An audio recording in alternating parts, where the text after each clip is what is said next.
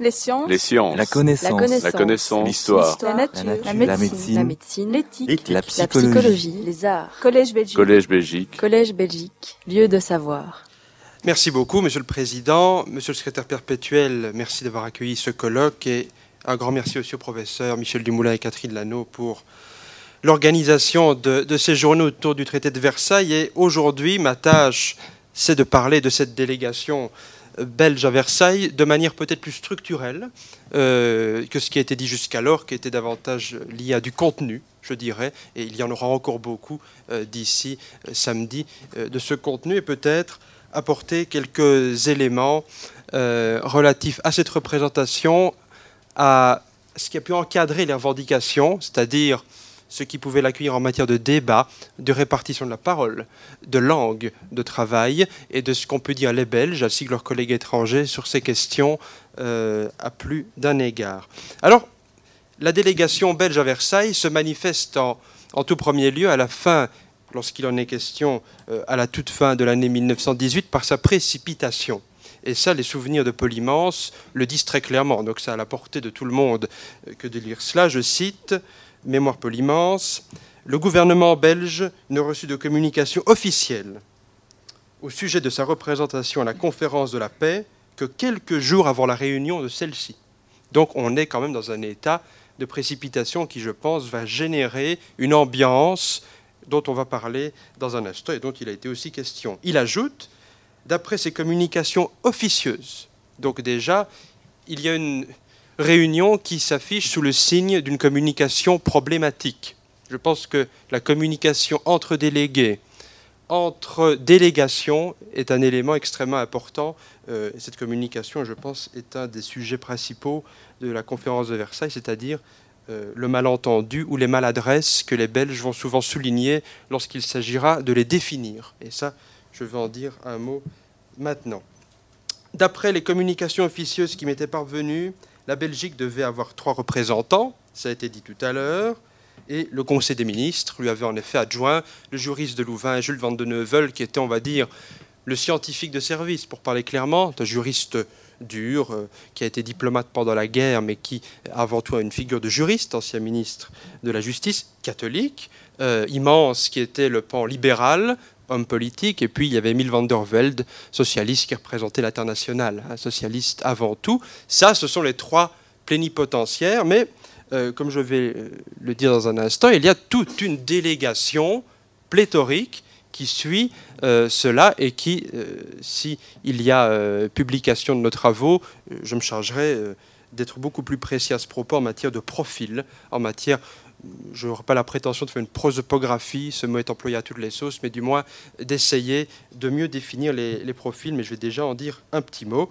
Et immense, en effet, ajoute, j'appris brusquement, brusquement, donc il y a le officieux, brusquement, que l'on ne réservait que deux sièges à la Belgique et que par une faveur spéciale, et là, je crois que c'est très important, le Brésil, et la comparaison, dans l'apparition dans le discours des Belges des pays d'Amérique latine est une obsession, parce que c'est eux qui vont les remplacer dans la hiérarchie des pays, en somme, symboliquement. C'est-à-dire que l'état secondaire avant 14, c'était le Belge, après 18, c'est le Brésilien, c'est le Péruvien. Et donc ils sentent qu'on les éjecte à un petit rang derrière, le rang 2,5 ou 3. Peut-être pas 3, mais 2,5, c'est pire encore. Par une faveur spéciale, le Brésil en aurait 3. Donc là, il y a déjà quelque chose qui, je pense, est très important. Et dans d'autres recherches sur lesquelles euh, je ne reviendrai pas aujourd'hui, bah, il est très clair, euh, j'ai pu voir que concernant les juristes, par exemple, quand ils créent des institutions de droit international après la guerre, comme la Cour permanente de justice internationale en 22, eh bien, la compétition, c'est entre l'élection d'un juge belge, d'un juge péruvien, brésilien, etc. Donc, il y a quand même une permanence de cette compétition entre latino-américains et États secondaires type Belgique. Et je pense que là, il y a une tendance lourde qu'il conviendrait d'étudier à d'autres niveaux, euh, niveau financier peut-être, euh, etc., etc. Là, je pense qu'il y a euh, quelque chose à faire, et immense, apprenant qu'il n'y aurait que deux délégués, il en aura trois, bien sûr. J'éprouvais un vif mouvement de colère à la pensée qu'une position réduite serait faite à mon pays dans la négociation de la paix, après le rôle qu'il avait joué durant la guerre, etc. Bon. Alors, il est évident que cette délégation, elle est nommée dans une certaine précipitation, je l'ai vu, il y a pas moins de 70 membres. Euh, c'est pas si simple d'ailleurs de trouver toute la composition de cette délégation. Il n'y a pas 36 sources qui la publient. Euh, je n'en connais vraiment qu'une valable euh, à ce titre. 70 membres. Alors, j'ai tenté de, de, les décliner. Bon, il y a une déclinaison tout à fait donnée. Il y a trois délégués plénipotentiaires. Ça, tout le monde le sait. Deux, il y a les délégués conseillers techniques, affaires militaires, juridiques, le vote de communication, les questions coloniales, etc. Puis, troisième volet, les experts techniques, qui, eux, sont assez inconnus hein, quand même. Euh, ce ne sont pas des personnages publics, ce sont des producteurs de notes qui ne sont pas forcément à Versailles en permanence, loin de là. Je, suis, je soupçonne d'ailleurs plusieurs d'entre eux de n'avoir jamais quitté leur bureau en Belgique. Et euh, il y avait des profils de professeurs quasiment octogénaires de Liège, de Bruxelles, etc. Je les vois mal passer leur temps à Versailles à faire des notes de deux pages, etc. Euh, donc ça, c'est une donnée, je pense, qui est très importante. C'est la situation des acteurs. Les experts techniques ne quittaient pas forcément leur pays. Les conseillers, eux, devaient être là. C'est des conseillers. Ça veut bien dire ce que ça veut dire.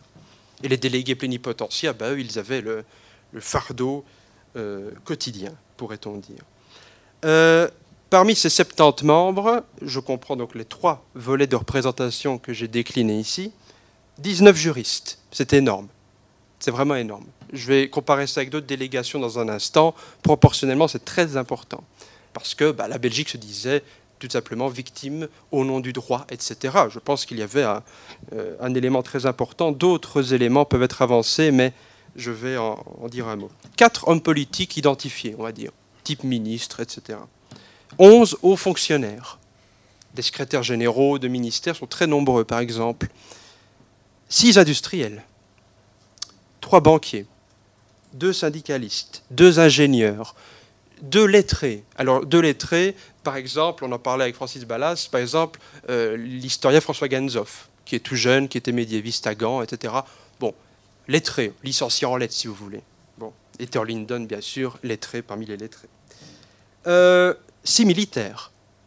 Et enfin, onze diplomates de carrière, patentés, secrétaires de légation, ambassadeurs, etc. Il y en a cinq ou six qui voyagent dans ma liste, c'est ce que j'appelle les hybrides. On a par exemple des membres de chambres de commerce, etc. Le rôle des chambres de commerce à Versailles mériterait d'être étudié euh, dans ce cas davantage. Je ne le ferai pas aujourd'hui. Donc voilà. Un constat, il n'y a par exemple pas d'économiste au sens premier du terme.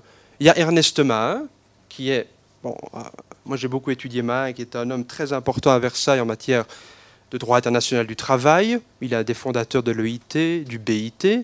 Mahin est un économiste juriste. Bon, d'accord, mais l'assimiler comme un économiste pur est quelque chose d'un peu compliqué. Donc, cette présence des économistes, même dans des sections économie, ne sont pas évidentes. Elle n'est pas évidente du tout. On a une délégation qui, je trouve, a une couleur un petit peu privée. C'est-à-dire qu'il y a beaucoup d'acteurs du monde privé par rapport à d'autres délégations. Il y a des fonctionnaires, mais bon, 11 sur 70, c'est assez minoritaire quand même par rapport à, d'autres pays. Un autre élément qui, je pense, mérite d'être souligné, c'est que vous avez parmi les conseillers, ceux qui sont à Versailles, des conseillers affectés aux questions juridiques. Et là, on retrouve toute la vieille génération, et là on retombe sur la question des générations qui, je crois, est très importante, toute la vieille génération des juristes de droit international c'est les octogénaires dont je vous parlais tout à l'heure. Euh, on a Ernest Neis de Bruxelles, il meurt l'année suivante, euh, très contesté en Belgique après la guerre. Je ne sais pas quelle a été son activité à Versailles, je ne pense qu'elle n'a pas été énorme. Charles de Jasse, qui est professeur à Liège, catholique. Euh, Édouard Descamps de Louvain, etc. Donc on a vraiment une génération d'hommes nés dans les années 1840, 1850. Euh, Descamps 1843. Donc faites le compte, disons qu'il était en fin de carrière. Euh, ça, c'est la question, c'est vraiment les conseillers juridiques, donc ceux qui théoriquement ont le plus d'impact. Mais parmi les experts techniques, ceux qui ne sont pas forcément à Versailles, qui sont volants, comme on dirait aujourd'hui, là vous avez toute une jeune génération qui monte. Euh, en droit international, il y a un trio hein, très important euh, qui va être à la base du, du premier euh, service juridique du département des affaires étrangères à Bruxelles. C'est Henri Rollin, d'une part, Charles de Vicher, Henri Rollin pour l'ULB, Charles de Vicher pour Louvain et Maurice Bourquin pour Bruxelles. Et là, on a vraiment des hommes qui ont la trentaine maximum et qui vont incarner un renouveau euh, de leur discipline à bien des titres, parce que ce sera des noms euh, très connus à l'international. Et au fond, ce seront eux les acteurs. Ce ne sont pas forcément les conseillers juridiques qui, sur le papier, sont plutôt rassurants aux yeux de l'étranger qu'actifs aux yeux de leur propre délégation. Je ne prends que l'exemple de Charles de Vicher, qui sera dans quasiment toutes les commissions pour les affaires fluviales lui, les affaires fluviales, je pense qu'il s'en moquait comme d'une guenille avant 14. Il s'occupait de droit social. C'était l'époque des semaines sociales où il allait à Bruxelles suivre les séminaires de Waxweiler. Donc, euh, tout ce qui est euh, droits fluviaux, quid de l'ESCO, quid de les passes de Willingen, etc., euh, toutes les chicanes avec les Néerlandais, lui, c'était pas son truc. Et après 18, on va lui dire, ben écoute, il y a là un gros dossier, tu peux te faire un nom, c'est ce que Immense lui a dit, ne perdons pas le Nord, et donc il y a euh, réellement un énorme dossier fluvial qu'il va prendre à bras le corps, et si on voit toutes les sous-sections consacrées à ce domaine, de Vicher est à tous les étages. Pendant les années 20, il va s'en faire une expertise, et comme on voit que cet amour pour les questions fluviales était de circonstance, après il va rapidement s'en détacher pour faire ce qu'il aime, ce qui est tout de même important. Euh, donc, cette délégation est une chose, je pense que la situer un instant parmi les autres délégations bah, a du sens tout de même. Hein. On ne vit pas isolément. Euh, s'il y a une publication, je dresserai une carte de la situation géographique à Paris de chacune de ces délégations, qui étaient toutes dans un hôtel. L'hôtel Astoria, euh, le, le Lutetia, qui avait plusieurs délégations. Donc d'un étage à l'autre, il y avait des délégations qui cohabitaient. Euh, l'hôtel Crillon était aussi un lieu important, l'hôtel Loti, bien sûr, le Bristol, le Plaza Athénée. C'est pas si, si euh, c'est pas superficiel. Hein. Quand vous vivez plusieurs mois dans une ville, des liens se nouent et de voir l'intensité de ces liens avec l'évolution des débats, je crois, ne serait pas inutile à bien des titres. On voit, selon les délégations, des variations, c'est-à-dire que la structure d'une délégation n'est pas la même pour tous les pays. Il n'y a pas de canevas de base preuve qu'il y a une forme de précipitation aussi, imposée par Clémenceau en gros, ou par euh, Wilson ou Lloyd George, que sais-je encore. Il n'y a pas une espèce de tableau donné à chaque délégation en disant là vous allez en mettre 3, la 4, la 5, et puis selon les petits pays un peu moins, un peu plus. Non. Par exemple, vous allez avoir pour euh, des délégations comme euh, la délégation polonaise, petit exemple, une section des questions historiques et juridiques qui n'existe pas dans les autres, parce qu'ils étaient, ils avaient une conception de leur politique internationale beaucoup plus marquée par l'histoire, tout simplement, par leur propre histoire. Je ne reviens pas sur les affaires polonaises au XVIIIe et XIXe, mais il y a euh, des historiens très très actifs dans la délégation polonaise, Oskar Alecki notamment, Konopczynski, Sobieski aussi, qui étaient des amis de Polymance, notamment Alecki, qui publiait dans le Flambeau et qui était très proche des milieux libéraux bruxellois. Donc là, on a également au sein de ces délégations des acteurs qui cohabitent, qui publient dans les mêmes revues, qui se connaissent d'avant 14 et qui peuvent porter des questions communes, même de manière latérale, ou qui ont des intérêts communs à long terme. Euh, deuxième exemple, et je m'en tiendrai là pour les sections un peu particulières, si vous prenez la, Tchécoslovaquie, qu'on vient euh, de mettre sur pied, il y a une question d'histoire du droit des Tchèques sous-section de questions d'histoire du droit des Tchèques, questions ecclésiastiques, il n'y a pas ça pour les autres. Donc de voir à quel point les délégations, c'est de la haute couture sur mesure, si je puis dire. Ce n'est pas une espèce de, de grande structure contraignante à tous les titres. Je ne suis pas plus précis sur le fait que selon les délégations, il y a plus ou moins de juristes, d'économistes, etc. Ça serait trop long. Un cas tout de même intéressant, il y a une délégation qui a donné les clés de sa représentation à Versailles à un juriste de droit international, c'est le, euh, Cuba, pardon. Cuba, avec Bustamante, qui a confié toutes ses, plus simples espérances, ses plus fortes espérances à un juriste. Aucune autre ne l'a fait à ce point.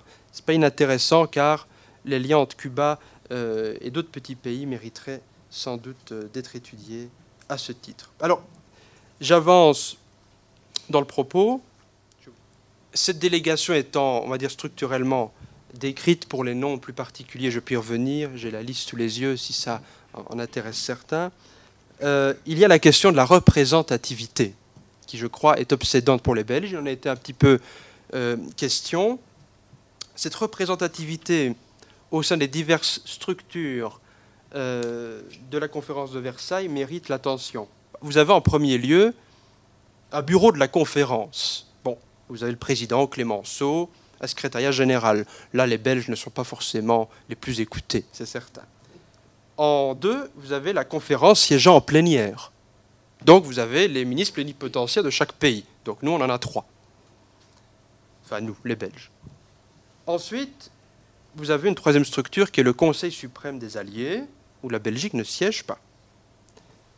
Et puis, il y a les commissions, dont celle de la Société des Nations, dont je vais vous parler euh, en deuxième partie d'exposé, puisque je suis aussi chargé de parler de cette question du pacte de la SDN dans sa gestation et dans euh, la manière dont elle a été envisagée par les Belges et où le Belge euh, délégué était Polymance. Il a tenu à être en personne le représentant du pays à la commission de la Société des Nations, aux côtés de Wilson, aux côtés du français Larnaud, le juriste Larnaud, que mon collègue Vincent Lagnol a beaucoup étudié, Léon Bourgeois, Vesnitch pour les Serbes, un, homme assez allié aux Belges dans les débats, et Pitacho Pessoa pour le Brésil, qui est aussi, je vais y revenir, un protagoniste important. Orlando est euh, une des bêtes noires de Immense, Lord Robert Cecil, qui, je pense, était le principal contradicteur d'Immense. Au fond, c'était pas Clémenceau.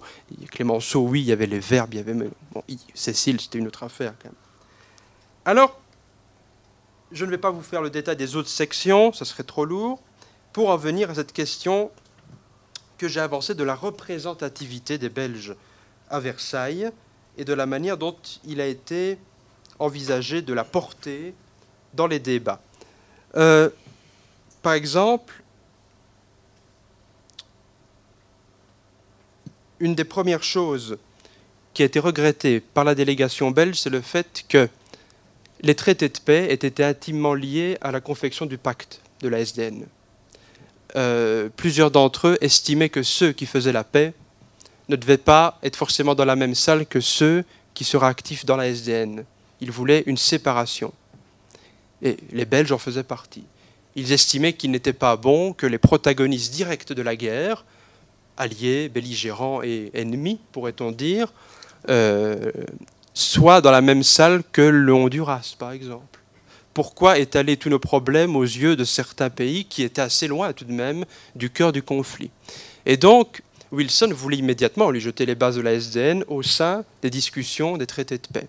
Et plusieurs pays, dont la Belgique et d'autres petits pays, ont regretté cette espèce de mélange. Et là, il y a d'une certaine manière déjà une petite revendication de représentativité aux yeux de petits pays qui arrivent et qui, à leurs yeux, regardent ou mettent leur nez dans leurs affaires sans vraiment se connaître. C'est un petit peu ce qui est en substance dans les débats. Et Immense le regrette euh, assez clairement dans ses témoignages. Cette représentativité, elle, ressort du vocabulaire aussi.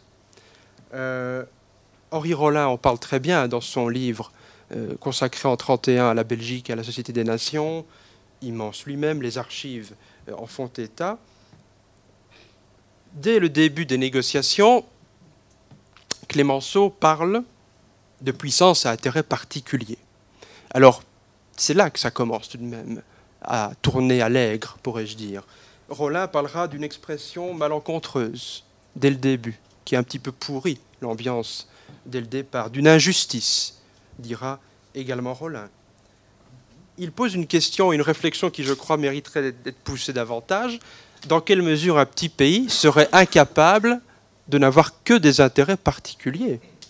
Et au contraire, à ses yeux, un petit pays d'autant plus capable de s'occuper d'un intérêt général qu'il n'a pas de puissance.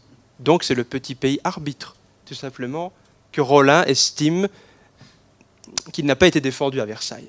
Alors qu'on le verra dans les années 20 immenses, sera un des arbitres de questions internationales importantes, l'affaire polono-lituanienne, etc., négociée à Bruxelles, ce qui est un coup diplomatique tout à fait important, parce qu'il les a ramenés ici pour discuter.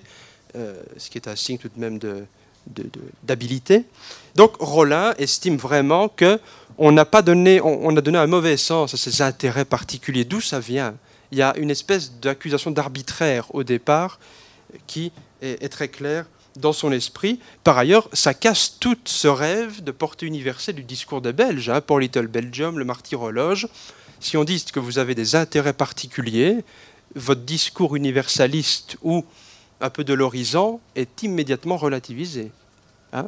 Il n'y a pas moyen de s'identifier à vous si vous avez des intérêts particuliers, puisque vous ne pensez qu'à vous. Donc ça, c'est quelque chose qui, je crois, va les, va les marquer dès le départ, et c'est clair dans leur témoignage. Il y a également, dans la prise de parole, hein, ça c'est beaucoup plus, euh, parfois moins facile à déceler, un sentiment de ne pas être écouté, ça tout le monde le sait dans cette salle, de la part des Belges, mais aussi cette idée, par exemple, Immense le dit très clairement, j'ai fait le sacrifice d'un certain nombre d'opinions personnelles à Versailles.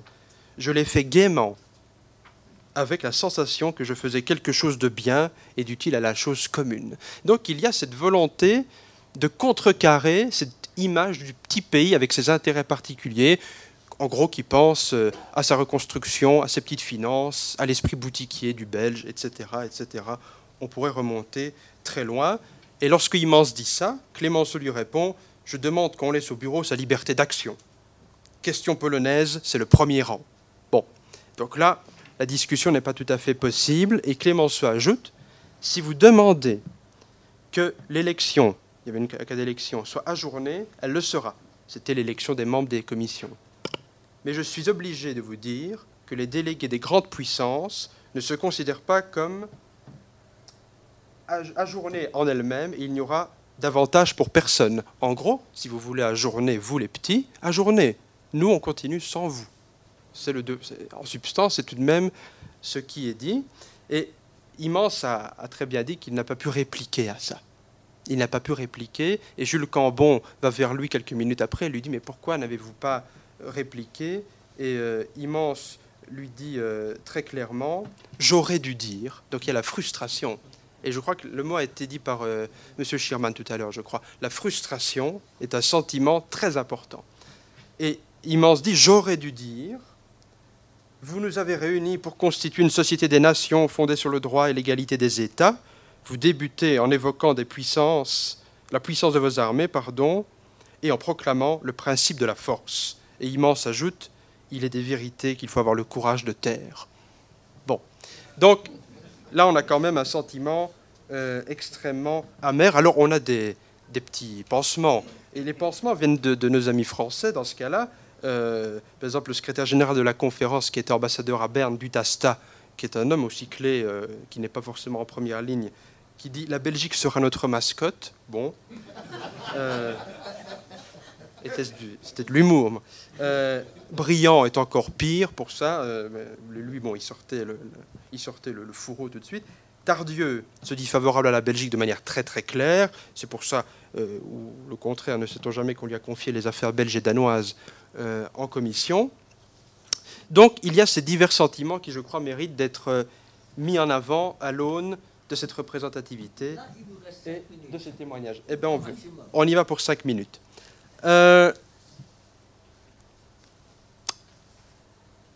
Au sein de la Commission de la Société des Nations, qui, elle, vraiment doit traiter de la fondation de cette nouvelle institution. Bon, les conférences des préliminaires de la paix en parlent. Séance du 25 janvier 19, il en est question de manière très claire. Et là, une structure que l'on voit, s'il faut entrer dans le détail, j'entrerai dans le détail au cours d'éventuelles questions, immense. Et là, on comprend, quand on lit les procès-verbaux de cette commission de la SDN, à chaque séance, immense a une revendication. Et le débat commence par ça et elle est toujours différente de la réunion précédente. Hein. Donc le sentiment euh, d'excitation ou d'énervement peut très bien se comprendre dans l'absolu, dans la mesure où à chaque début de réunion de la commission de la SDN, Polymance arrivait avec une revendication différente. Et c'est assez, quand vous voyez la, la structure des débats, 4 euh, février, 5 février, 7 février, on a quelque chose de différent. Euh, un jour, c'est quid euh, des petits délégués d'Amérique latine Bon, il en défend certains tout de même. Ils ne sont pas avec nous. Alors Clémenceau dit arrangez-vous entre vous. il faut qu'il y ait cinq délégués de petits pays dans la commission. vous êtes plus, c'est pas grave, arrangez-vous. Immense dit, il y aura des perdants, donc ça va pas être facile de parler avec eux après. Séance suivante, il y a la question du siège de la SDN, qu'il a été, il a été évoqué euh, tout à l'heure. Antoine Fleury a fait un très bon article là-dessus, je n'y reviens pas, sur bah, ce serait bien que Bruxelles soit le siège. Donc il n'arrivait pas avec des idées maigres. Hein. et le siège, ne serait-ce pas à nous? Bon, donc il y a un sentiment assez clair. Je ne m'arrête pas sur la question de la langue, des débats en délégation et en commission de la SDN. Là, il y a notamment l'intervention euh, très intéressante du Brésilien Pessoa, qui lui se pose la question du mot société. Pour lui, c'est du droit privé américain. C'est pas euh, tout à fait ce dont il est question. Il commence par ça tout de même. Le mot société, ça ne va pas. Évidemment, il se dit pourquoi pas, c'est d'accord, etc. Euh, le mot ligue est bien mieux, le mot union aussi etc. Ça ne fait pas penser, ça fait penser bien sûr à des projets de ligue du 19e siècle, des ligues des neutres, etc. etc. Donc le, vocabulaire, la langue, je n'y reviens pas. Et il y a certaines peurs dans cette commission de la Société des Nations qui sont exprimées par Immense que ça devienne un Parlement universel. Il le dit très clairement. Il dit par exemple, et là il parle des articles 2, 1 et 2 du futur pacte de la SDN, dont les discussions commencent par un discours de Larnaud de très, euh, pour le coup, opposé à l'Allemagne, de manière très très vive. Immense estime qu'il faut absolument limiter le nombre de représentants dans la future Assemblée générale de la Société des Nations. Sinon, et c'est intéressant parce qu'il a eu le nez creux, je trouve, à ce sujet-là, ça va devenir un Parlement universel où tous les hommes politiques du moment de chaque pays voudront pousser leur discours. C'est ce que ça va devenir dix ans plus tard, tout de même. Eh bien, atterrissons avec des conclusions qui, au fond, peuvent être dégagées comme suit. D'une part, l'illusion de cette puissance ou de cette image de la Belgique euh, à divers niveaux. Bah, euh, dans le droit international, on le voit.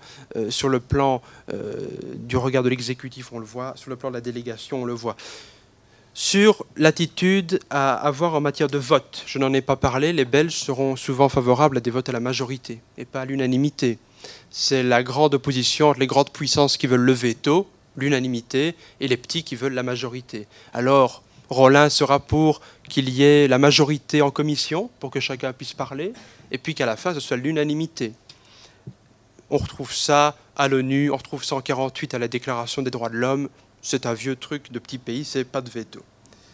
La langue, euh, et il en a été question, le secrétaire perpétuel en a parlé tout à l'heure, c'est aussi un grand moment hein, pour l'évolution linguistique des négociations, non seulement en matière de contenu, mais en matière de contenant. L'emploi des mots est ici vérifié et immense, évidemment, euh, sur chacune des, balles. Je pense qu'il faut s'arrêter sur ces intérêts particuliers, cette expression qui, je crois, a vraiment pourri les débats dès le début.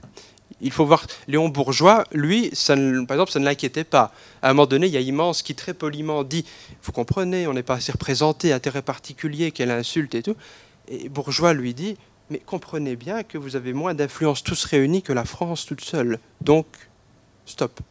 Il y a quand même un échange très, très sec entre bon, le pacifiste bourgeois, c'est très bien, et euh, immense qui a été euh, vraiment ramené à sa condition hein, de manière très très violente. Il y a des débats très violents tout de même hein, euh, en matière de froideur, je dirais. Il y a l'opposition entre mêler le traité au pacte de la SDN, qui est très très fort chez les Belges, des commentaires du, pacte, notamment celui de Jean Ray, pas l'européen, mais R-A-Y. dans 31, on parle très bien de cette, de cette opposition la présence des juristes, qui en proportion est plus grande chez les Belges que dans d'autres délégations, euh, etc. Je m'en tiens là et reste ouvert à vos questions et vous remercie. Les sciences. La connaissance. La connaissance. L'histoire. La, nature. La, médecine. L'éthique. La, psychologie. Les arts. Collège Belgique. Collège Belgique. Collège Belgique. Lieu de savoir.